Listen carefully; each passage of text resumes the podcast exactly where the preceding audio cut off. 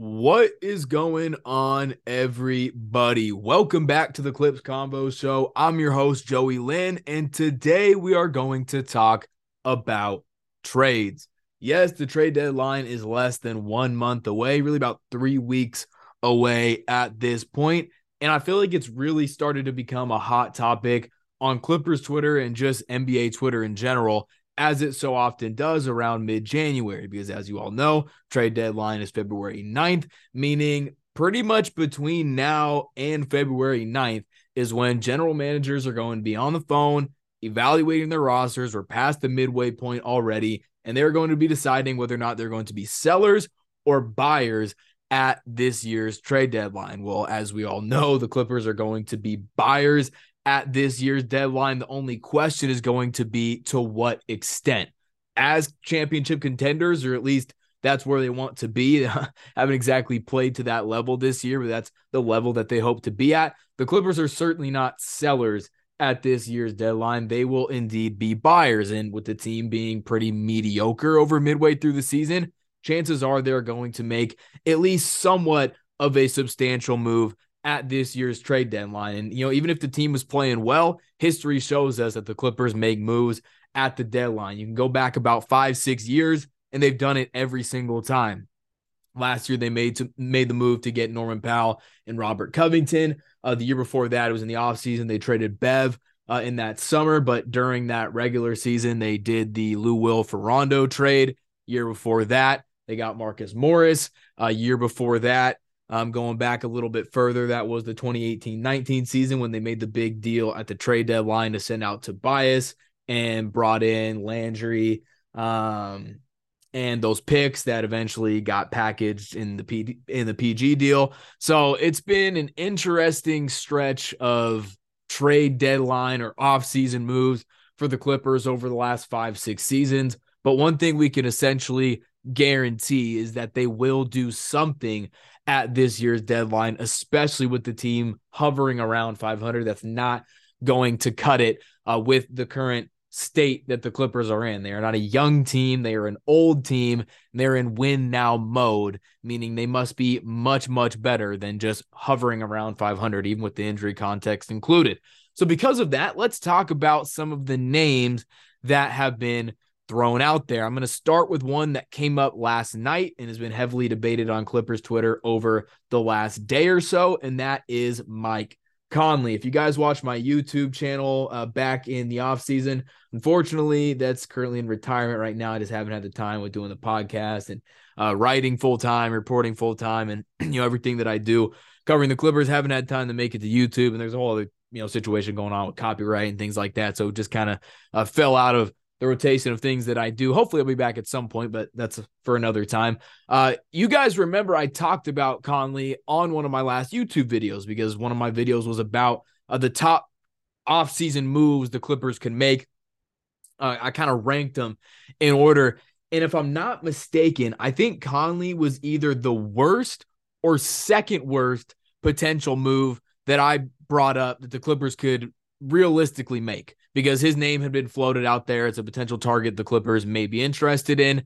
Um, and I can actually confirm through people that I talked to that there was indeed a, a potential deal for Mike Conley in the offseason. I don't think it's that big of a secret now. It's been reported by, you know, more people than myself, but the Clippers were actually interested in Mike Conley during the offseason. We're actually pretty close to a deal, but then of course John Wall became available for free and they went that route instead. So now with John Wall not exactly working out and with Reggie not playing well either, the Clippers being the, for whatever reason, point guard obsessed organization that they are, have reportedly re engaged interest in Mike Conley. That came from Mark Stein, who is a reputable reporter with pretty solid sources. And if he says it's true, chances are it probably is, or at least he's heard from somebody that the Clippers are once again interested in Mike Conley. And with them having interest in the offseason, it's not exactly surprising. But my take in the offseason has probably, it's certainly not changed. And if it has changed, it's probably been intensified. Like it was a no for me in the offseason when it came to Mike Conley, but it is like an emphatic no for me right now because he has looked pretty bad so far this season. Of course, he's a decent playmaker. He's always had that, but he's shooting 38% from the field. And even if he was shooting around his career averages, I still would be out on Mike Conley for several different reasons. The first of which is that he is not what the Clippers need. One of the biggest issues with the Clippers so far this season has been the fact that they have too many small guards who cannot defend. And a lot of times, because for whatever reason, Ty Lue has wanted to keep a lot of these players in, in the rotation, they have played together. And that has led to horrendous three guard lineups. It has led to, honestly, a lot of losses that should have been wins. And if you're bringing in Mike Conley, he is just going to be a very similar player that contributes to that problem of having too many small guards who can't defend. And for him, his offense is really falling off a cliff as well. Sure, he can play make, but I mean, I just think that's such an overrated asset uh, for this Clippers team is, is I'm putting my fingers in quotes playmaking. Like, of course, playmaking is important and something you need on your team. But when you're talking about a playmaking point guard, I mean, you guys know my take on this. I've been saying the same thing for the last three or four seasons now. When you have Kawhi Leonard and Paul George, you don't need a true playmaking point guard. We have seen that. They have tried it and it has failed. Twice now they have tried it and it has failed. Because what happens? Well, Kawhi Leonard and Paul George, when it matters most, and even throughout the course of the game, are going to have the ball in their hands more often than not. and you know what that means? That means that the traditional point guard that's out there next to them is going to be relegated to a catch and shoot role.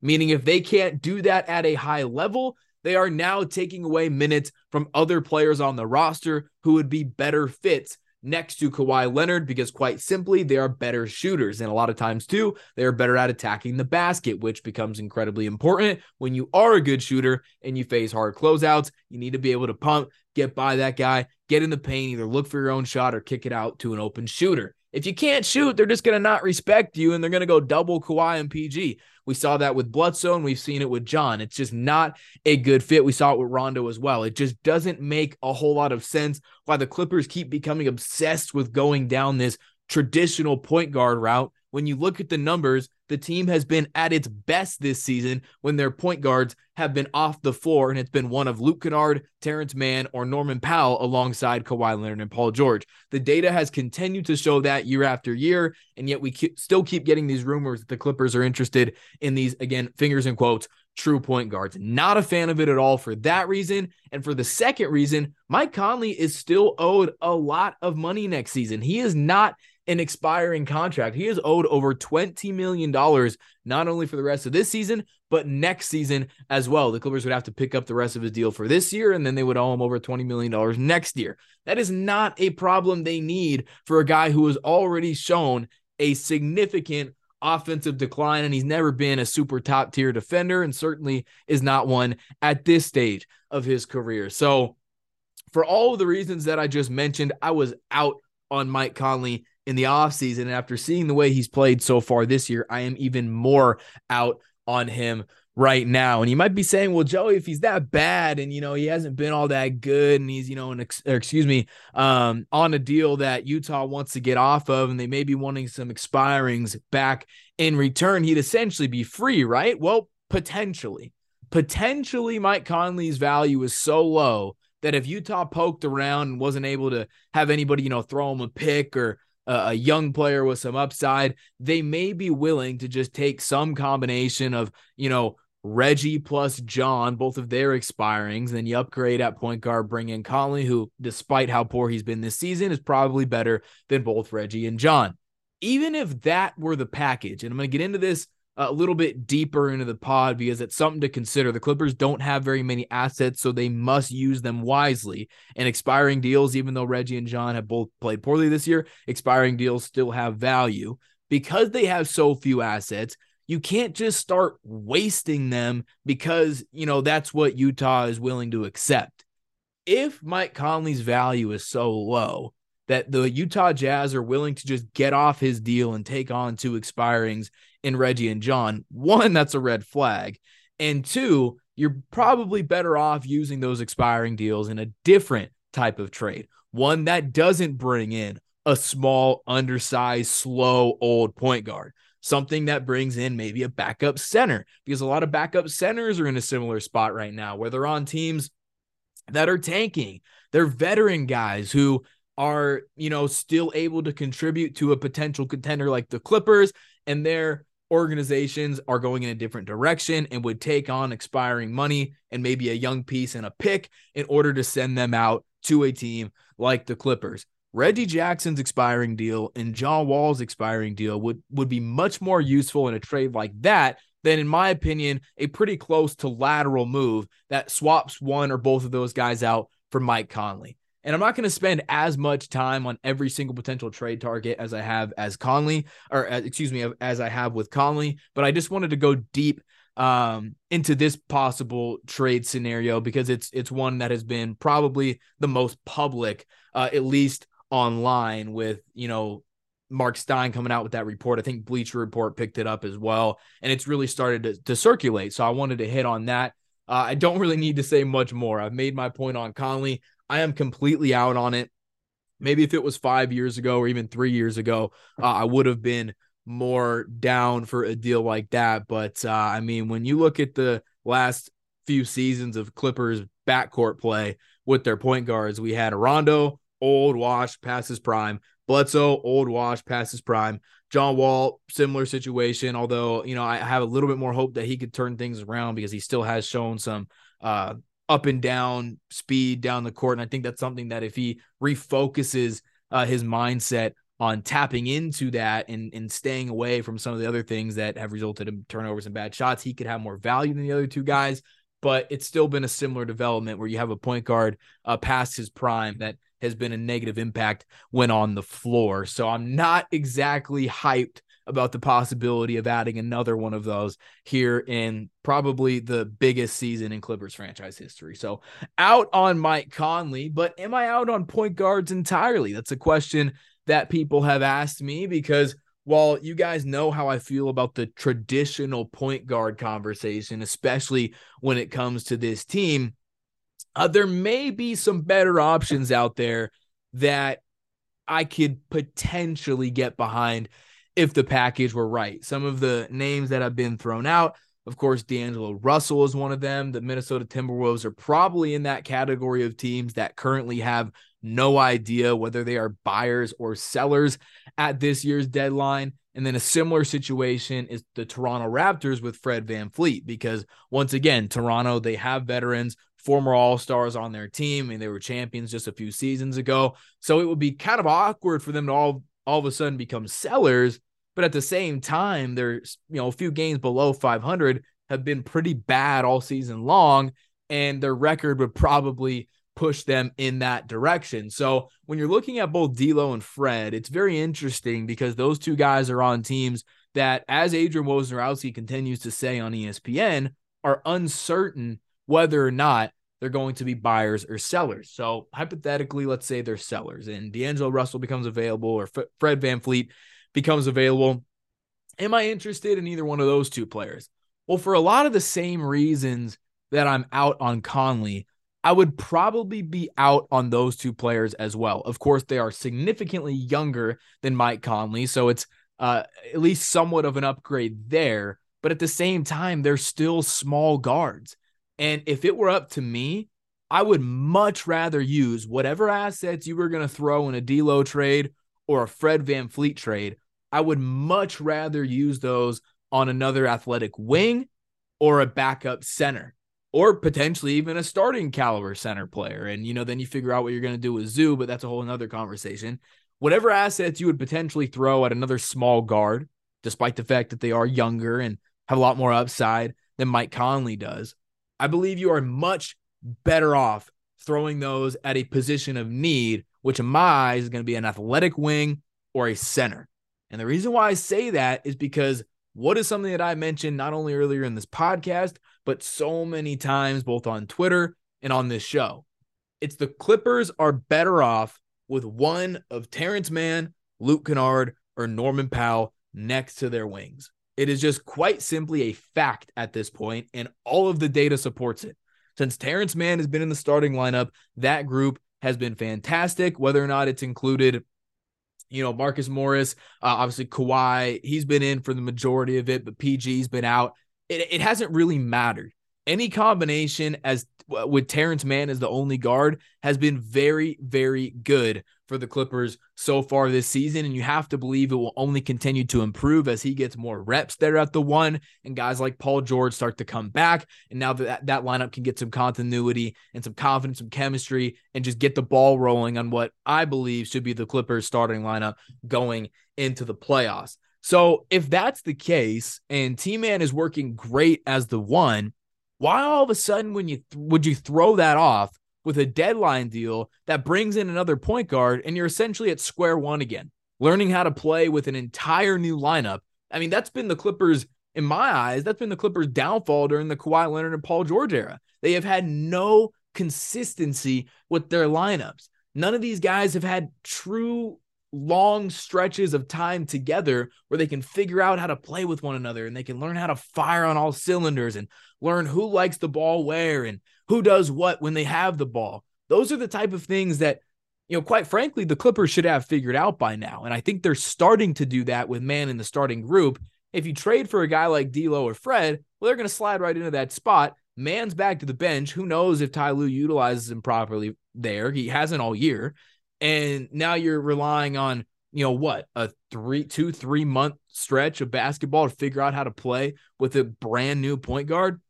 I'm out on that. I'm, I'm going to be honest. I'm out on it. You could talk me into some of those guys as individual players, but in terms of their fit on this team and where the Clippers are at right now with how great they've looked with Mann at the one, I'm good. I don't really want to see that, to be quite honest with you. And perhaps the best counter argument uh, to me being out on that is relying on Terance Mann to be your your sole playable point guard in the playoffs. And I understand a bit of concern there, especially in the playoffs. The game slows down. You get into the half court a lot more, uh, which is, is another reason why I'm concerned about John Wall's inability to, to really break anything down in the half quarter and the pick and roll so far this year. So if that's the case, if the Clippers were to enter the playoffs with Mann as their only real playable one, and you know, he hasn't been a one for much of his NBA career, I understand some concern there. But again, I still believe that with this roster construction, Paul George or Kawhi Leonard, one of those two guys is going to end up, I'm putting my fingers in quotes, being the point guard when it matters most. They're going to bring the ball up the floor. They're going to have the ball in their hands. And is that asking a lot of them? Yes, but they're superstars for a reason. They get $40 million a year for a reason. You have to ask a lot of your stars. I understand there being some concern there, but honestly, the KD Warriors have warped the mind of NBA fans into somehow believing that you can achieve a perfect roster. You can't do it. Not when you're paying guys as much, uh, uh, such a high percentage of the cap like the Clippers are with Kawhi and PG and even Norm to an extent. It's one of those situations where you're to have to have some deficiencies in certain areas, but the goal is to make them uh, as far from fatal flaws as possible. And I think for the Clippers, the lack of a traditional point guard is very far from a fatal flaw and not one that concerns become playoff time.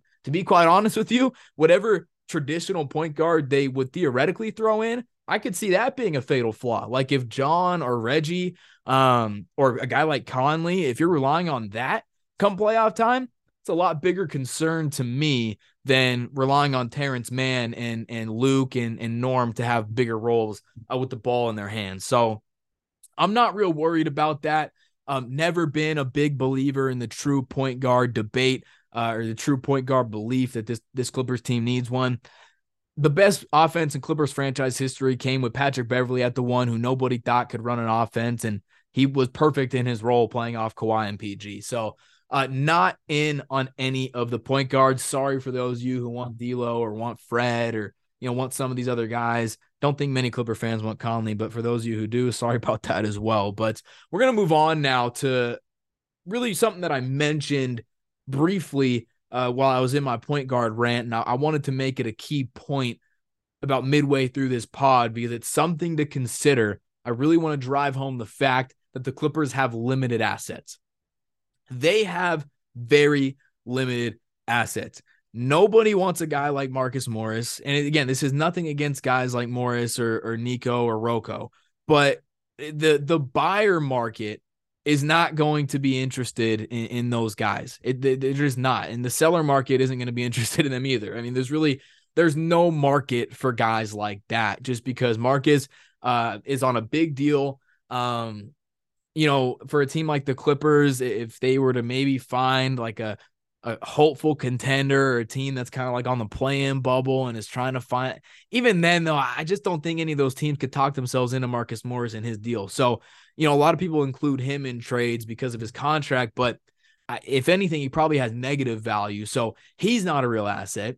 Uh, Nicolas Batum at this stage of his career, again, similar situation. He means much more to the Clippers than he would to any other team. Not a real asset there. Robert Covington, uh, same situation. Obviously, he has the salary that fits in a lot of these deals, but he's got another year on his deal next season. And there's just not a lot of teams who would really be interested in, in taking that on. It just doesn't make a whole lot of sense. All three of those guys probably mean more to the Clippers than they do to other teams. So none of those veteran wings are, are real assets. And then if you go to the backcourt, really the only assets that I would consider positives are Terance Mann and Luke Kennard. Both of those guys um, definitely have value around the league. But again, I think they both have more value to the Clippers than they do to other teams, especially if you're going to be starting to go away from guys like John Wall and Reggie Jackson. You're going to have to rely on guys like Terance Mann and Luke Kennard and Norman Powell to have the ball in their hands. And Norm is another one who, while he is probably um, the best player of the Clippers, uh, tradable guys that ha- that have deals that could fit into some of these um, you know, big trades that I see on the timeline in, in these trade machines. You're talking about guys like Morris, Rocco, Luke, um, all of the guys who pretty much aren't on max contracts, but also aren't on minimum deals. Norm is probably the best player uh, of that group. But again, with how long and how big his deal is, how many teams really interested in that? Probably not a whole lot. So that's another situation to monitor. So where does that leave us? It leaves us with John Wall and Reggie Jackson, both of which are on expiring deals, and I've hit on that already. Despite the fact that neither player uh, has has been any good this year, and, and despite the fact that both guys have have struggled mightily, their expiring deals are of value to a lot of teams. And then that also leaves you with some of the young guys, probably the most notable being Brandon Boston Jr. He probably has the best upside. I probably not even say probably. he certainly has the best upside of all the the young Clippers that that that we have on this on this roster. So that's kind of where it leaves you. If you're not making a big swing, that's really all you have to work with. It's the expiring deals of Wall and Reggie, whatever tradable picks they have coming up in the future, which again isn't many, and then Brandon Boston Jr. What exactly can that get you? Well, in my opinion, it could probably get you most of the available backup centers on the market right now. We're talking Plumlee, we're talking Poeltl, Hartenstein, Olynyk, Reed, Gafford, McDaniels. We don't know exactly how many of those guys will become available, but when you look at the trajectory of those teams that those guys are on, chances are a pretty good majority of those names that I just mentioned will be gettable at the trade deadline. And I think with the way that those teams are progressing, especially if a lot of those guys are on expirings and wouldn't really be interested in coming back to that situation and would walk for nothing in the offseason, a team would probably be willing to take on a couple of expiring deals and a young piece like Brandon or a future pick in exchange for their backup center. I can't really see in, I can't really see that being too difficult of a thing to navigate. And in my opinion, with what we've seen so far this year from the Clippers when they play optimal lineups, they have what it takes to be good enough minus a backup center in my opinion right now. I truly believe, and it might sound crazy to say because of where they sit in the standings right now, but if you look at the data, the team is elite when they have Terance Mann out there as the lone guard without John Wall and Reggie Jackson. The team is elite when they have Luke Kennard out there without John Wall and Reggie Jackson. The team is very good when they have Norman Powell out there without John Wall and Reggie Jackson. And Norman Powell is a guy who has pretty much been a net negative in every single lineup combination that he's been in this year, except for when he's the lone guard. That has been very good.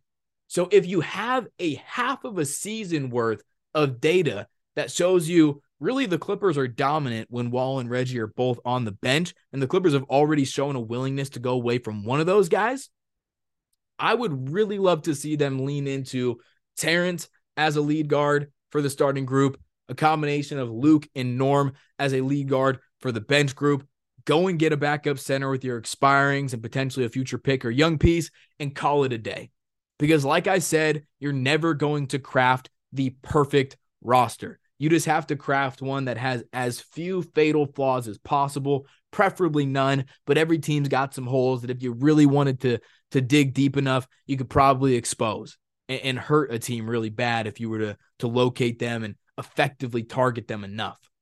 But if you're the Clippers, I truly think it's that simple.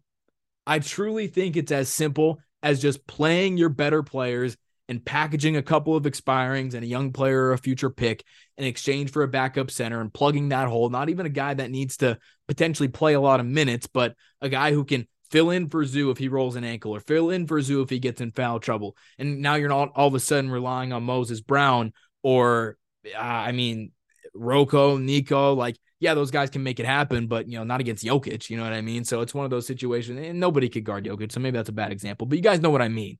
You don't want to have to rely on small ball or Moses against you know one of the elite bigs that the Clippers may see in the postseason. So that's where I land on that conversation, and I hope I articulated that well because it's truly something that I believe.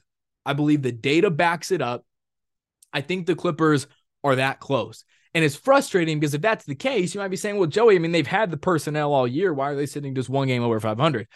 Well, that gets into the whole conversation about how poorly they've been managed this year and about the lineups that have been out there for extended periods of time.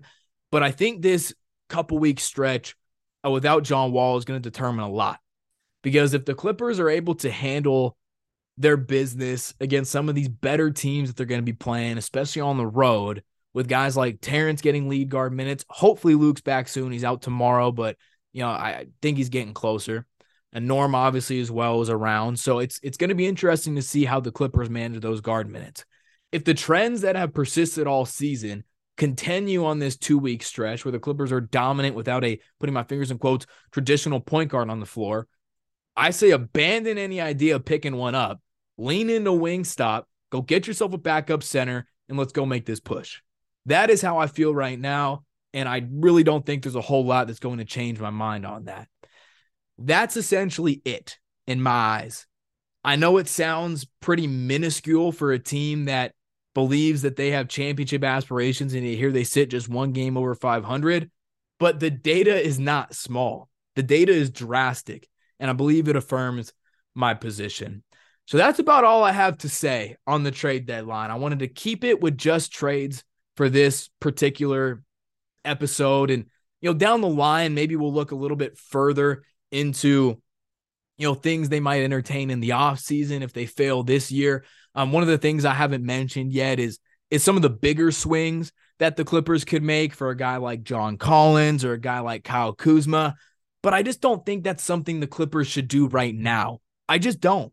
I don't think that they should risk potentially sending out some of their or all of their very few positive assets in a big-ish swing this season. And then you know they lose in the first or second round and then now you're sitting in the offseason you already dealt away your best trade chips and you're sitting with an old roster that just got beat eh, you know early in the playoffs. Could you make a big swing for a guy like Collins or Kuzma and it works out and you win a championship? Sure but in my opinion, it kind of goes back to what I said about, you know, reintegrating or excuse me, uh, integrating a guy like D'Lo or Fred and changing the way you have to play and, and figuring out how you're going to integrate a brand new player, um, you know, into your system. I'm not against a guy like John Collins. I think his athletic upside is huge for this team. He would probably be like the prototypical player I would like to see the Clippers target. But for the potential package that it might take, and again, we don't know exactly what that is. There's been different rumors saying different things about you know what Atlanta might be wanting back in exchange for Collins. You never really can tell. But for what it might take, I think the Clippers would be better off making one of those marginal moves for a backup center and just playing their better players. If all of a sudden Atlanta comes to you and it's a situation like last year where Portland came to the Clippers and they were able to trade scraps for Norman Powell and Robert Covington, then we're having a different conversation. But I don't exactly anticipate that happening with where Atlanta is right now in their situation with them having a young star. I just don't think they're going to take scraps in exchange for John Collins. I'm certainly not against him as a player, but for what it might require, I think the Clippers are much better off riding out this season by making a marginal move and then reevaluating in the summer with some of the assets that they would have potentially needed to send out for a guy like Collins at the deadline. So, not against him as a player, just against the timing right now, although I understand the urgency with this being a championship or bust season. I just personally believe they have what it takes if they just play their optimal lineups and go get a backup center. That's where I'm at right now. I don't expect everybody to completely agree, but I hope I made some pretty solid points that get you guys thinking. And you guys now have a pretty solid idea on where I stand when it comes to the trade deadline. It's going to be an interesting next three weeks. I will have coverage for you guys both in writing and in podcast form because uh, that's what we do. This is Clips Combos, baby. You guys know how we get down. So until next time, you guys, I appreciate everyone listening. Much love and go Clippers.